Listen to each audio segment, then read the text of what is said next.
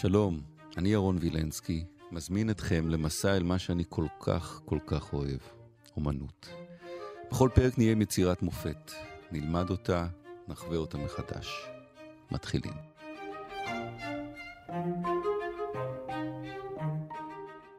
אנחנו עם אה, גוסטב קורבה, בוקר טוב מסיה קורבה, זה שם הציור, דוקטור דיוויד גרייבס, האקדמית תל אביב, bonjour monsieur. bonjour, bonjour.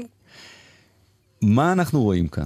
זה ציור כביכול תמוה, תמוה לחלוטין, כי זה ציור של, של שלושה אנשים שנפגשו אה, על אם הדרך, והם אומרים שלום אחד לשני. זאת אומרת, זה כל הציור כולו.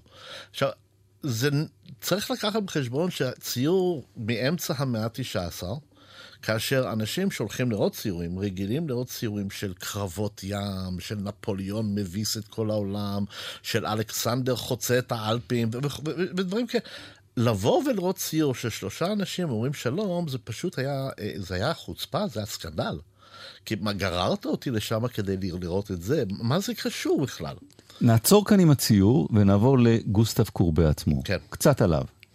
קורבה היה אה, צייר אדיר, שהוא נזכר בתור בעצם אבי הציור הריאליסטי. אה, הוא המציא גם את המונח ריאליזם בציור. אה, והוא אה, היה מנהיג לא רשמי של קבוצת ציירים שאנחנו קוראים להם ציירים ריאליסטים. וצריך להגיד, זה הגיע לפני האימפרסיוניזם. זה צעד אחד לפני האימפרסיוניסטים, כן. האימפרסיוניסטים הם המשך של הזרם הריאליסטי של קורבה. הוא היה טיפוס, קראתי עליו.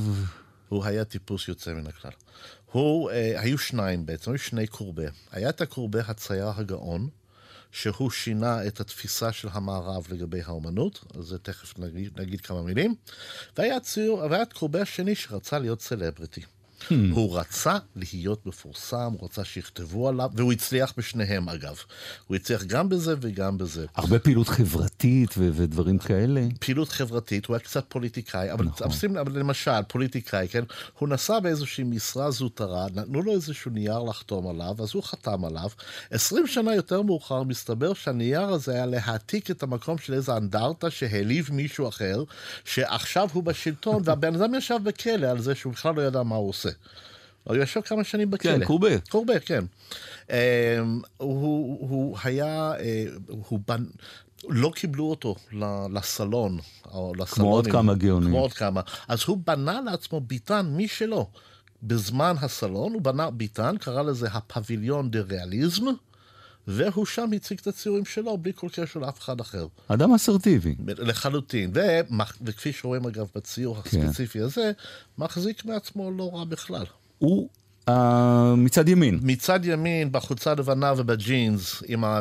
עם, עם אה, ארגז ציור על הגב, זה הוא. הוא יוצא לטבע לעבוד, יוצא לשדה לעבוד. שאגב, זה כשלעצמו כבר אמירה ריאליסטית בסיסית ביותר, כן? זאת אומרת, כל הציירים מאז קדמת דנן מציירים בסטודיו. Mm. הוא יוצא החוצה לנוף. ואפשר לשמוע, מה יש לך למצוא שם בנוף? והתשובה שלו תהיה האמת. וזאת תשובה רדיקלית, כי אף אחד לא חשב שהנוף הטבעי זאת האמת. הוא בעצם אמר אמ, שאתה יכול לצייר רק את מה שאתה רואה, לא את מה שאתה מדמיין. הוא אמר את זה מפורשות. הוא אמר, אם אתה רוצה שאני אצייר מלאכים, תראה לי מלאך. כן. אז הוא אמר, האמת זה מה שאתה רואה, אתה רואה ביום-יום, בטבע. עכשיו, מכיוון ומפגש כזה, הוא מפגש נורמלי לחלוטין, יומיומי לגמרי, טבעי לחלוטין, הוא אומר, זאת האמת. ואילו כל הציורים המפונפנים והמנופחים האלה של כל מיני גיבורים שעפים לשמש וה, והנוצות, זה לא, זאת לא האמת, אז תפסיקו לצייר את זה. מי האנשים שהוא פוגש? אז זה דווקא מעניין, כי הוא פוגש את הפטרון הגדול ביותר שלו, אחד מהם, בשם אלפרד בריה, זה הבחור באמצע. והוא אריסטוקרט שקונה ציורים ממנו. והמשרת שלו, שהם יצאו לטייל עם הכלב. ו... אז הוא מצייר את האספן שלו. את האספן שלו, בדיוק, כן. מה, הוא, הוא, הוא מלקק לו? הוא יודע מה הוא עושה. אבל הוא מלקק לו בצורה אה, אה, אסרטיבית, כמו שאמרת. כי אם תסתכל, המשרת מוריד, משפיל את המבט שלו. האספן, דהיינו העשיר, המיליונר, מישיר מבט, אבל קורבה מרים להם את האף. קורבה מסתכל למעלה. דהיינו, הוא אומר, אני נעלה מאליכם. עכשיו, בריאה היה יכול להיעלב מהעניין הזה, אלמלא הוא היה יודע שהציור הזה, או אחרים כמותו, הולכים לעשות הון תועפות כסף. מה שבאמת קרה. אני לא רואה אותו מגיע לסטודיו, רואה את הציור ורואה את עצמו מצויר, ויכול להרשות עצמו לא לקנות את זה. האמת היא שאני לא יודע אם הוא קנה את זה, זה צריך, צריך כי זה ציר נורא נורא חשוב שלו, אז אני לא יודע אם בסופו של דבר קנה את זה. יכול להיות שכן. אנחנו מדברים על הרבה פורצי דרך. כן. קורבה? אין הרבה פורצי דרך חשובים כמו קורבה. בגלל שקורבה העתיק מחדש את המקום שבו ציור מערבי מחפש את האמת. ציור מערבי חיפש את האמת בשמיים, עד קורבה. אוקיי? מקורבה ואילך, ציור מערבי מחפש את האמת עלי אדמות. בריאליה היומיומית של הטבע. זאת אמירה, אגב, מודרנית. כי רק בעידן המודרני, אנחנו, המערב, חשבנו שהטבע זאת מציאות בכלל. כל mm. תקופה אחרת חשבנו שהאמת, זה מעבר, זה העולם הבא. לא העולם הזה. יש לו פורטרטים עצמיים של עצמו כן, נפלאים. נכון. אגב, בכל שם... מיני מצבי רוח גם. אתה יכול גם לעקוב אחרי ההתפתחות שלו, בגלל שהם הולכים ומשמינים מנחת. הבן אדם פה, בתחילת, הוא מצייר את עצמו בתחילת הדרך, עם אוספו בויה, הוא מקל, כמו המקל שהוא מחזיק. שש שנים לאחר מכן, אה, אה, מונה, האימפרסיוניסט, yeah. כן. מצייר אותו באיזה סקיצה על הדשא, אה, אה, בציור של בוק, ארוחת בוקר על הדשא. והבן אדם בגודל שלי, אה, אנחנו ברדיו, אבל אני אדם די גדול, yeah. כן? כן? הוא 130 קילו, דיינו, הוא הצבעים מאוד מזכירים את מנה. מנה היה מאוד מושפע מקורבה, הם, הם כולם היו חבר'ה הרי. מין ירוק כזה, ירוק כן. אפור. לא צורח, אלא מאוד מאוד מאוד אה, זה מינורי. הצ... זה הצבעים של מרכז, או בצפון מרכז צרפת, איפה שהם כולם, כולם גרו. אה, עוד קוריוז מעניין לגבי הציור הזה, כדי לנפח את מעמדו של קורבה, אם אתה שם לב, אה, ברויה והמשרת שלו עומדים בתוך צל של איזשהו עץ שאנחנו לא רואים אותו. אבל קורבה מטיל צל. בעצם הדמות היחידה בציור שמטיל צל זה קורבה. שזה בעצם הדרך שלו להגיד שהיחידי שיש לו איזושהי מסה זה הוא. כי הצל שלהם נבלע בעץ. נבלע בעץ, בדיוק. לכן הוא שם שם את העץ ולא עליו. ברור, הוא היחידי שמטיל צל. He casts a shadow. זה בכוונה? בטח, בכוונה. איך יודעים? הוא, הוא הרבה פעמים, קודם כל הוא דיבר עם זה הרבה. יש, יש לו לא מעט כתבים, הוא דיבר המון על הדברים האלה. Yeah. כן. וכפי שאמרתי, היה גם, קורבה יוצא לנוף ומצייר סתם נחל, הוא אדיר, אין כמוהו. אבל לפעמים הוא עושה דברים כדי לקדם את המעמד שלו. הרי יש לו את אחד הציורים הכי סקנדלוזיים בהיסטוריה של האומנות, שקוראים לו מקור העולם, וזה הציור של אה, איבר מין של אישה, פשוט פרוס על שולחן. אני רציתי להגיע לזה, אבל לומר את זה בצורה אחרת.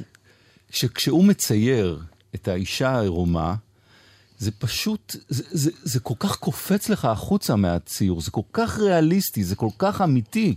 שזה על גבול הפוגעני. זה, זה, זה, זה, זה, זה ציור עדין הציור הזה, זה ציור בעייתי. הוא כל כך בוטה, שאנחנו בעצם לא יודעים מה לעשות איתו. עכשיו, הוא נותן לה כותרת מתחנפת. כן. אוקיי? מקור העולם.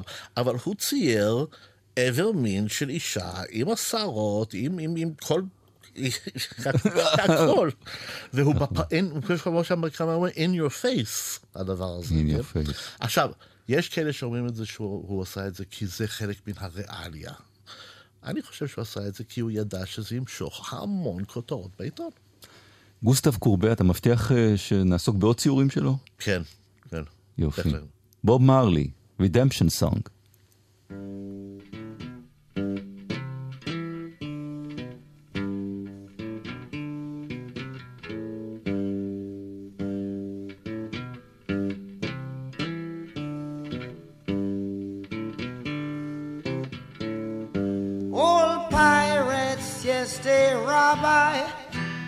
Sold I to the merchant ships. Minutes after they took I from the bottomless pit, but my hand was made strong by the hand of the Almighty. We forward in this generation triumphantly Won't you help to sing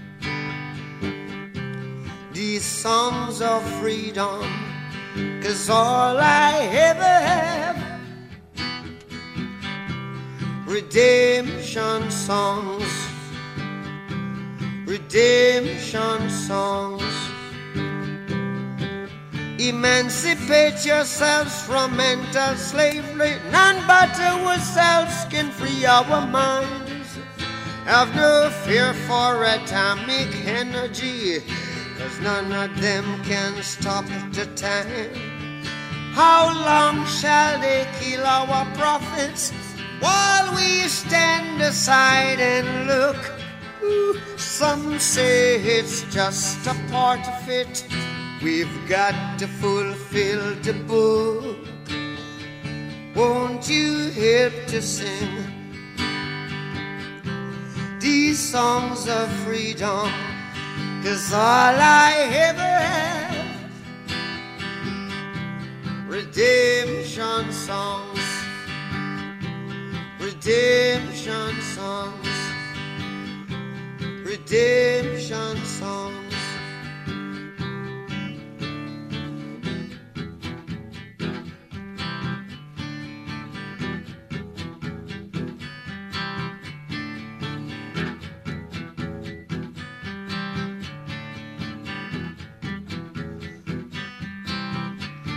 Emancipate yourselves from mental slavery.